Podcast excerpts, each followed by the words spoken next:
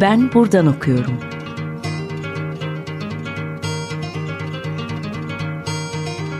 Edebiyat ve başka şeyler.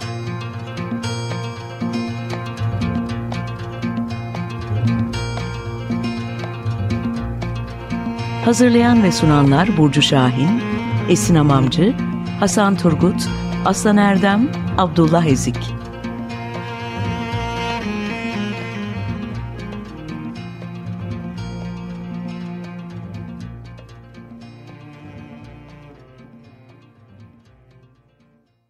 Merhaba, Açık Radyo'da Ben Buradan Okuyorum programındasınız. Ben Burcu. Bugün edebiyat ve felsefe ilişkisi üzerine e, kafa yoracağız ve konuğum Zeynep Talay Turner bize bu ilişkiyi kendilik felsefesi bağlamında e, Nietzsche, Muzil ve Atay odağında anlatacak. Hoş geldiniz. Hoş bulduk. Teşekkür ederim davetiniz için. Rica ederim. Ee, öncelikle hakkınızda kısa bir bilgilendirmeyle başlayayım. Zeynep Talay Turner, İstanbul Bilgi Üniversitesi Felsefe ve Toplumsal Düşünce Yüksek Lisans Programı'nda felsefe dersleri vermekte. Aynı zamanda Kültürel İncelemeler Yüksek Lisans Programı'nın da direktörlüğünü yapmakta. Kendilik felsefeleri, 19. ve 20. yüzyıl kıta felsefesi ve felsefe-edebiyat ilişkisi üzerine çalışıyor. Nietzsche, Spinoza, Bergson ve Muzil hakkında da yazıları var. Şimdi biz bugün e, kitaplaşan doktora tezinden yol alacağız. Kitap 2014 yılında yayınlandı. Felsefe, Edebiyat ve Öznenin Çözünümü Nietzsche, Muzil ve Atay olarak çevrilebiliyor kitabın başlığı.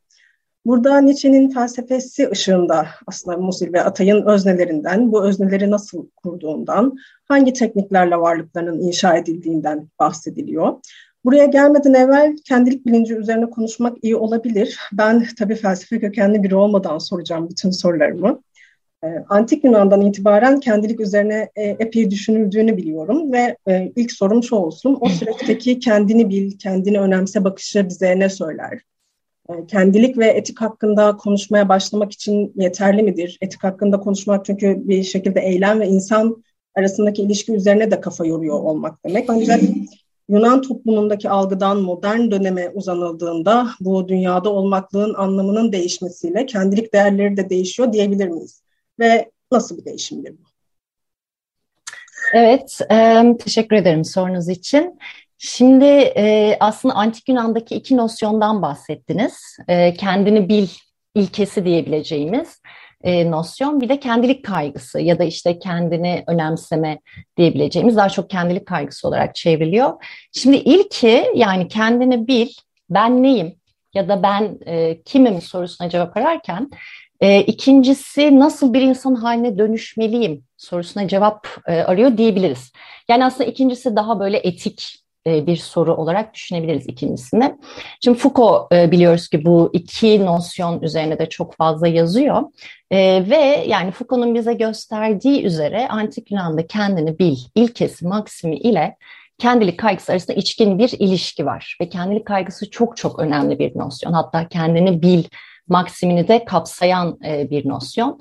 E, şimdi bunlar arasında içkin bir ilişki var. Yani bir kere çok basit bir yerden içkin bir ilişki var. Çünkü nasıl bir insan haline dönüşmeliyim? Yani bu kendilik kaygısını ilgilendiren e, soruya cevap bulmak için öncelikle kendimin nasıl biri olduğuna dair bir fikrimin olması gerek. Yani bu tabii hani kolay bir şekilde edinilen bir fikir değil. Şimdi Foucault'a göre kendilik kaygısı özellikle Sokrates ile başlayan ya da Sokratik gelenek ile başlayan işte milattan önce 5. yüzyıl diyebiliriz ve milattan sonra 5. yüzyıla kadar uzanan süreçte mesela Hristiyan çileciliğinde karşımıza çıktığı şekliyle felsefenin önemli konularından biri. Ancak tabii Hristiyanlıkla birlikte bu kendilik kaygısının içeriği ve yöntemleri değişiyor. Yani onu vurgulamamız lazım. Ee, Şimdi antik Yunan'da kendilik kaygısı nedir dersek yani çok genel tabiriyle kişinin kendisine, diğer insanlara ve dünyaya karşı bir tutumu. Kişinin kendisine dönerek yaptığı eylemleri neden yaptığını anlamaya çalıştığı, bu eylemler için sorumluluk aldığı ve tam da bu sayede kendisini e, dönüştürdüğü, arındırdığı, değiştirdiği bir eylemler dizisi diyebiliriz. Ancak e, önce Hristiyanlıkla e, yani erken Hristiyanlık dönemini de katabiliriz ama daha çok modern felsefeyle birlikte e, kendini bil ilkesinin e, kendilik kaygısının önüne geçtiğini görüyoruz.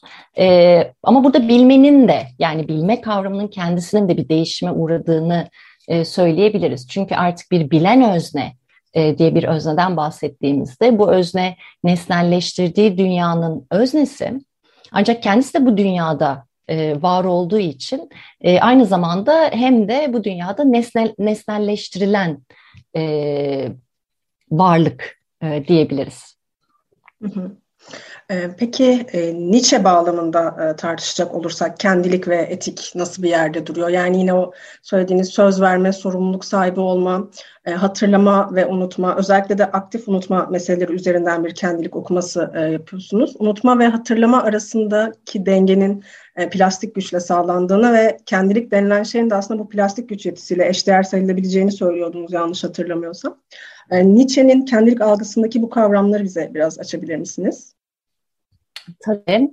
Ee, şimdi Nietzsche'nin bütün yazılarında Batı metafiziğini ve bu metafizikle iç içe geçmiş Hristiyan ahlakını eleştirdiğini görürüz. Yani bütün yazılarında karşımıza çıkan bir temadır ve bu ahlaka karşı Nietzsche etiği savunur. Şimdi Nietzsche'de etik nedir e, dersek gene çok genel e, tabiriyle biraz aslında Yunan'da bulduğumuz etik anlayışı diyebiliriz. Nietzsche'de etik öncelikle kişinin kendi kendisiyle ilişkisinden başlayan bir yaşam felsefesidir. E, ve bahsettiğimiz bu kendilik e, kaygısı nosyonundan da beslenir diyebiliriz. Şimdi Nietzsche'ye göre e, ya da şöyle diyeyim e, ancak Nietzsche'ye göre kendisinin önerdiği etik anlayışı benimsememiz için öncelikle bu eleştirdiği Batı metafiziği ve bu e, Hristiyan ahlak anlayışının bize empoze ettiği özne kavramsallaştırmasından özgürleşmemiz gerek. Bu ne demektir? E, bu şu demektir. Nietzsche'nin Ahlakın Soy Bilimi e, adlı kitabında çok böyle alıntılanan bir pasaj vardır ve bu alıntılanan pasajda bir cümle vardır. Orada Nietzsche şunu der. Eylemlerin yani senin eylemlerinin ardında özne, fail, eyleyen yoktur. Aslında sadece eylemler vardır. Ya özne yoktur diyor aslında. Eyleyen yoktur. Sadece eylemler vardır diyor. Şimdi burada da demek istediği şu aslında yani özne hiçbir şekilde yoktur demiyor tabii ama diyor ki batı ahlakı ve metafiziği faili ya da özneyi eylemin kendisinden ayırır. Yani bir tarafta özne, bir tarafta da o öznenin karşısında böyle olası bir sürü eylemler e, varmış gibi. Ve bu aslında e, bize sunduğu özne kavramı daha eylemeden önce kendi niyetlerinin, motivasyonlarının tamamen farkında olan bir özne anlayışı. Aslında rasyonel özne anlayışı burada eleştirdiği. Şimdi Nietzsche'de ise Nietzsche özne anlayışını eleştirir ve kendilik kavramını e, kullanabiliriz Nietzsche'nin önerdiği e, etik ve e, kendilik için. Şimdi Nietzsche'de dışa vurumcu kendilik anlayışı var diyebiliriz. E, bu ne demektir? Nietzsche'nin bu dışa vurumcu kendilik anlayışında eylemler e, ya da eylemlerin kendisi kendiliğin bir ifşası. Ya yani eylemle kendilik aynı şey. Ya eylemin sensin diyor aslında. Eylem eşittir sen neysen osun. E, bu şundan önemli. Nietzsche'ye göre özneyi eylemden ayıran Batı metafiziği bize belli bir suçluluk ve vicdan azabı e, duygusu ve buna bağlı olarak da sorumluluk nosyonu geliştirir. E, ama tam da bu sayede yani bu suçluluk e, duygusu, vicdan azabı ve bunlara bağlı olarak kavramsallaştırdığı sorumluluk e, nosyonu aslında kişiye kendisinden kaçma alanı açar. Çünkü özneye kendi eylemini sahiplenmeme imkanı verir. Yani özneyi ayırdık ya e, eylemden ve kişiye şunu deme alanı açar. İşte başka türlü davranabilirdim. Hay Allah şeytana uydum. Çok pişmanım. İşte günah çıkarma zaten bunun o Hristiyan e, pratiğindeki günah çıkarma bunun bir parçası. Pişmanım bir daha yapmayacağım. Şimdi Nietzsche için bütün bunları demek aslında ya ben başka biri olabilirdim demek. Yani böyle bir ayrım mümkün değil. Onun yerine diyor ki sen ne yapıyorsan sen olsun. Eylemlerin senin kendiliğinin ya da karakterinin ifadesidir dışa vurumudur.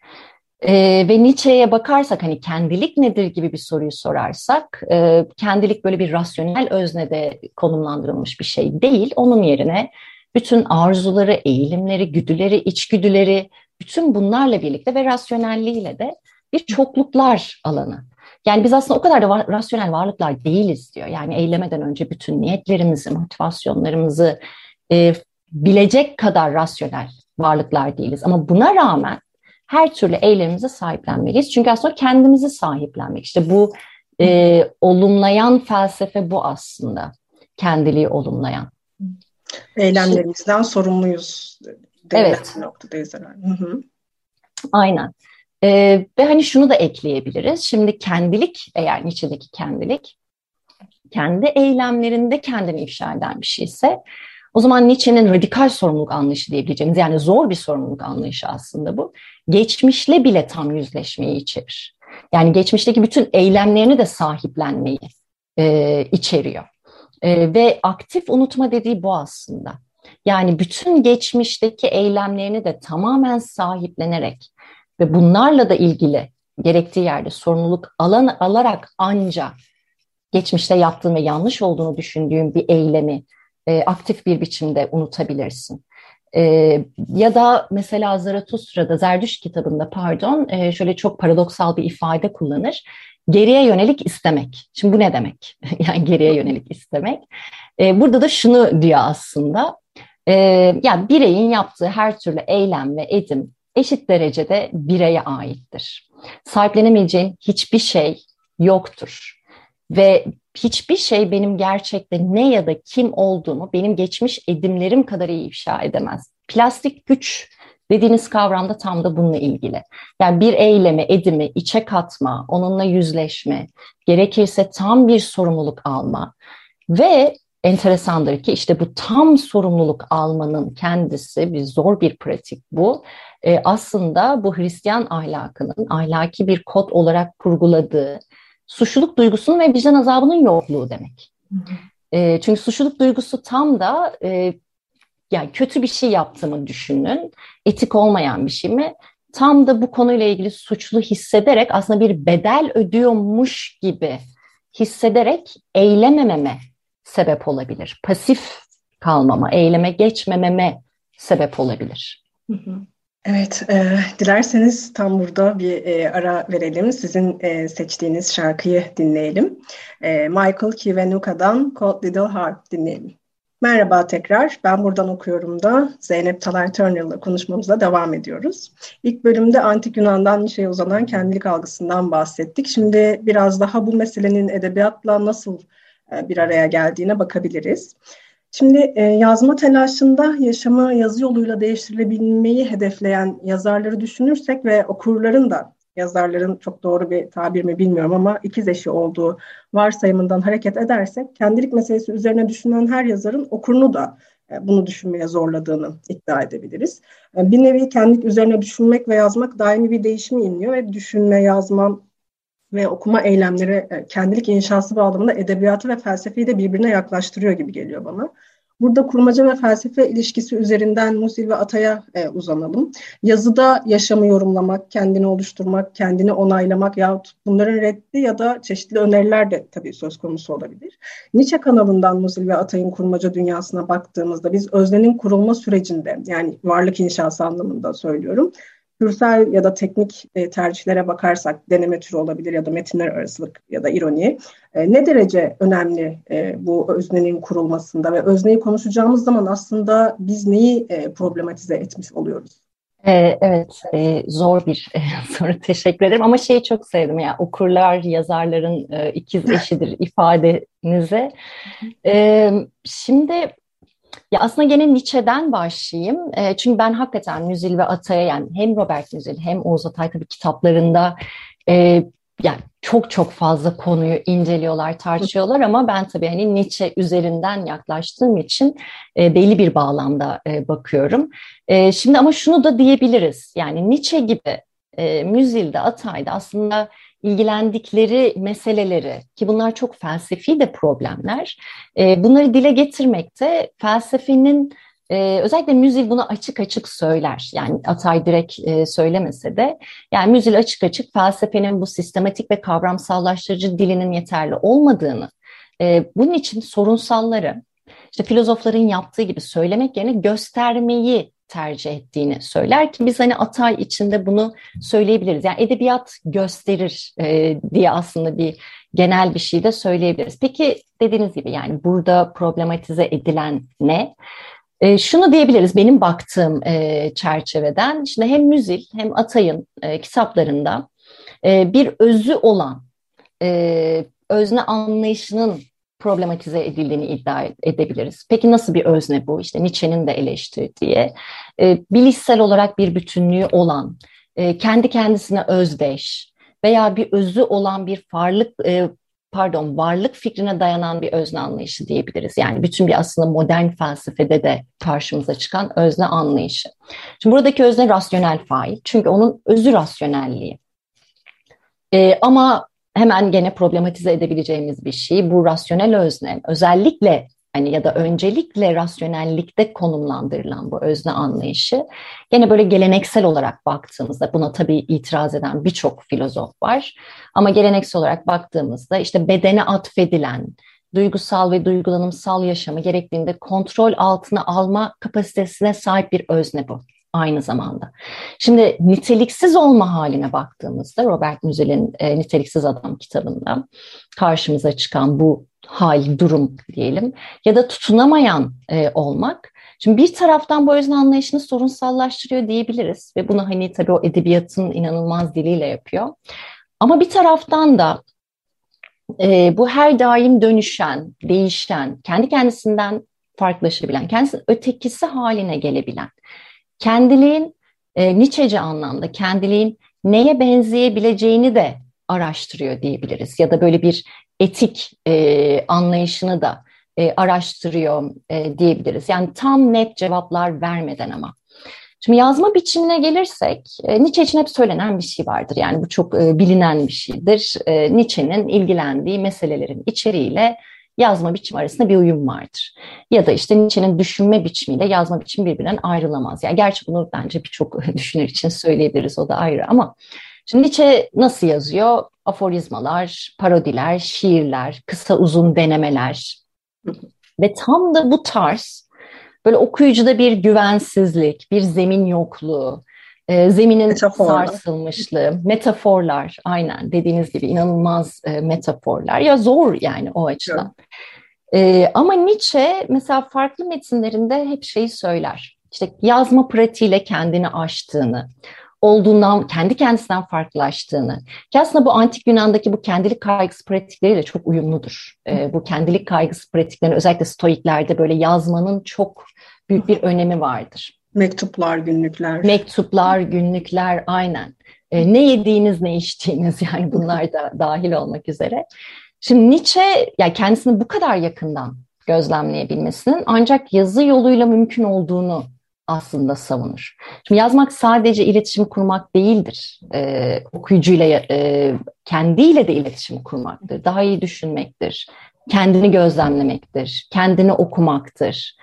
Ve tabii bu yazma yoluyla yani işte parodiler diyelim, metaforlar diyelim aslında bu geleneksel düşünme ve yazma biçimlerini de yazı bozuma, e, yapı bozuma uğratır e, Nietzsche. Şimdi bir yerde Nietzsche şey der bir metninde, e, deneyler gibi yaşayalım. Yani kendimizin hem deneyleri olalım hem denekleri olalım e, der ve aslında buradan müzile bir geçiş yapabiliriz. Yani bir nevi müzil Nietzsche'nin bu deneyelim e, çağrısına cevap verir ve bir romancı denemeci olarak deneme misali yaşamanın koşullarını ve ona olanaklarını sorgular. Şimdi nedir e, diyeceksiniz deneme misali yaşamak? Yani deneme tabii bir yazma biçimine e, gönderme yapar. Ama Robert Musil e, Niteliksiz Adam kitabında bir yerde aslında bunun yaşa, yaşama biçimi de olabilirliğini sorar. Yani e, deneme misali de yaşamak mümkün mü? Böyle bir soruyu e, dile getirir. E, bu ne demektir? Bunu tabii ana karakter Ulrich sorguluyor yani bunu e, niteliksiz adamı okuduğunuzda. E, nedir bu deneme misali yaşamak? İşte bir konuyu herhangi bir perspektifle kuşatılmışlıktan yoksun bir şekilde farklı yaklaşım biçimleri serisiyle ele almak. Böylelikle de kavramsallaştırmanın kemikleştirici özelliğinden özgürleşmek, kaçınmaktır e, denemecilik. Hem yazma biçimi olarak hem işte yaşama biçimi olarak. Müzil'in niteliksiz adamı olan Ulrich de aslında e, işte bir deneme misali yaşamak nasıldır? E, bunun olanaklarını soruşturur. E, yani aslında bu yazma biçimine gelirsek tıpkı Nietzsche'de olduğu gibi Müzil'de de Müzil'in seçtiği yazma biçimiyle sorunsallaştırdığı özne anlayış arasında bir uyum e, var diyebiliriz. E, benzer bir şeyi Ata için de e, söyleyebiliriz ama Atay'da bu e, özellikle tutunamayanlarda metinler arasılık e, tekniğiyle karşımıza çıkıyor diyebiliriz. Evet, e, bir son e, soruyla o zaman e, toparlamış olalım. Hem de sizin bıraktığınız yerden alayım soruyu. Muzil'de ve Atay'da bu niteliksiz olmak ve tutunamama üzerinden gidelim. Buradaki kendilik etiği üzerinden düşündüğümüzde yaratılmış, o oluşturulmuş ya da inşa edilmiş bir sorumluluk fikriyle daha doğrusu bir değere, erdemli bir yaşama dönüştürülmüş olan mıdır acaba buradaki o iki kavram?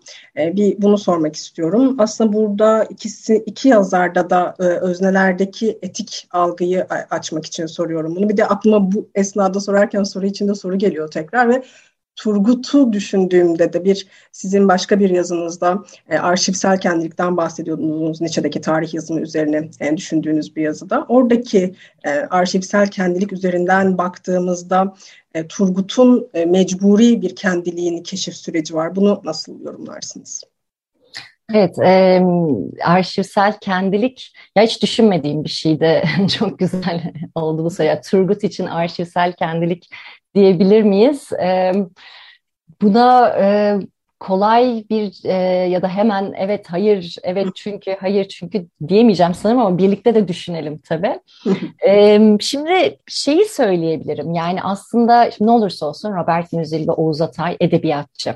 Müzil her ne kadar felsefe okumuş bir insan olsa da doktorasını felsefede yapmış e, olsa da e, Atay zaten birçok filozofu okumuş e, bir e, insan ama edebiyatçılar. Onun için bir taraftan gene de tabii Nietzsche'den farklılar. E, ve Nietzsche'den farklı olarak e, yani Müzil ve Atay'ın yaptığı belli bir kendilik anlayışının ve etiğin direkt önerilmesi değildir. Çünkü Nietzsche'de direkt bir öneri vardır. E, gerçi yani o bütün metaforlarla, aforizmalarla bunu indirekt yapıyor ama yani aklında Nietzsche'nin önerdiği çok e, net bir kendilik ve etik anlayış var.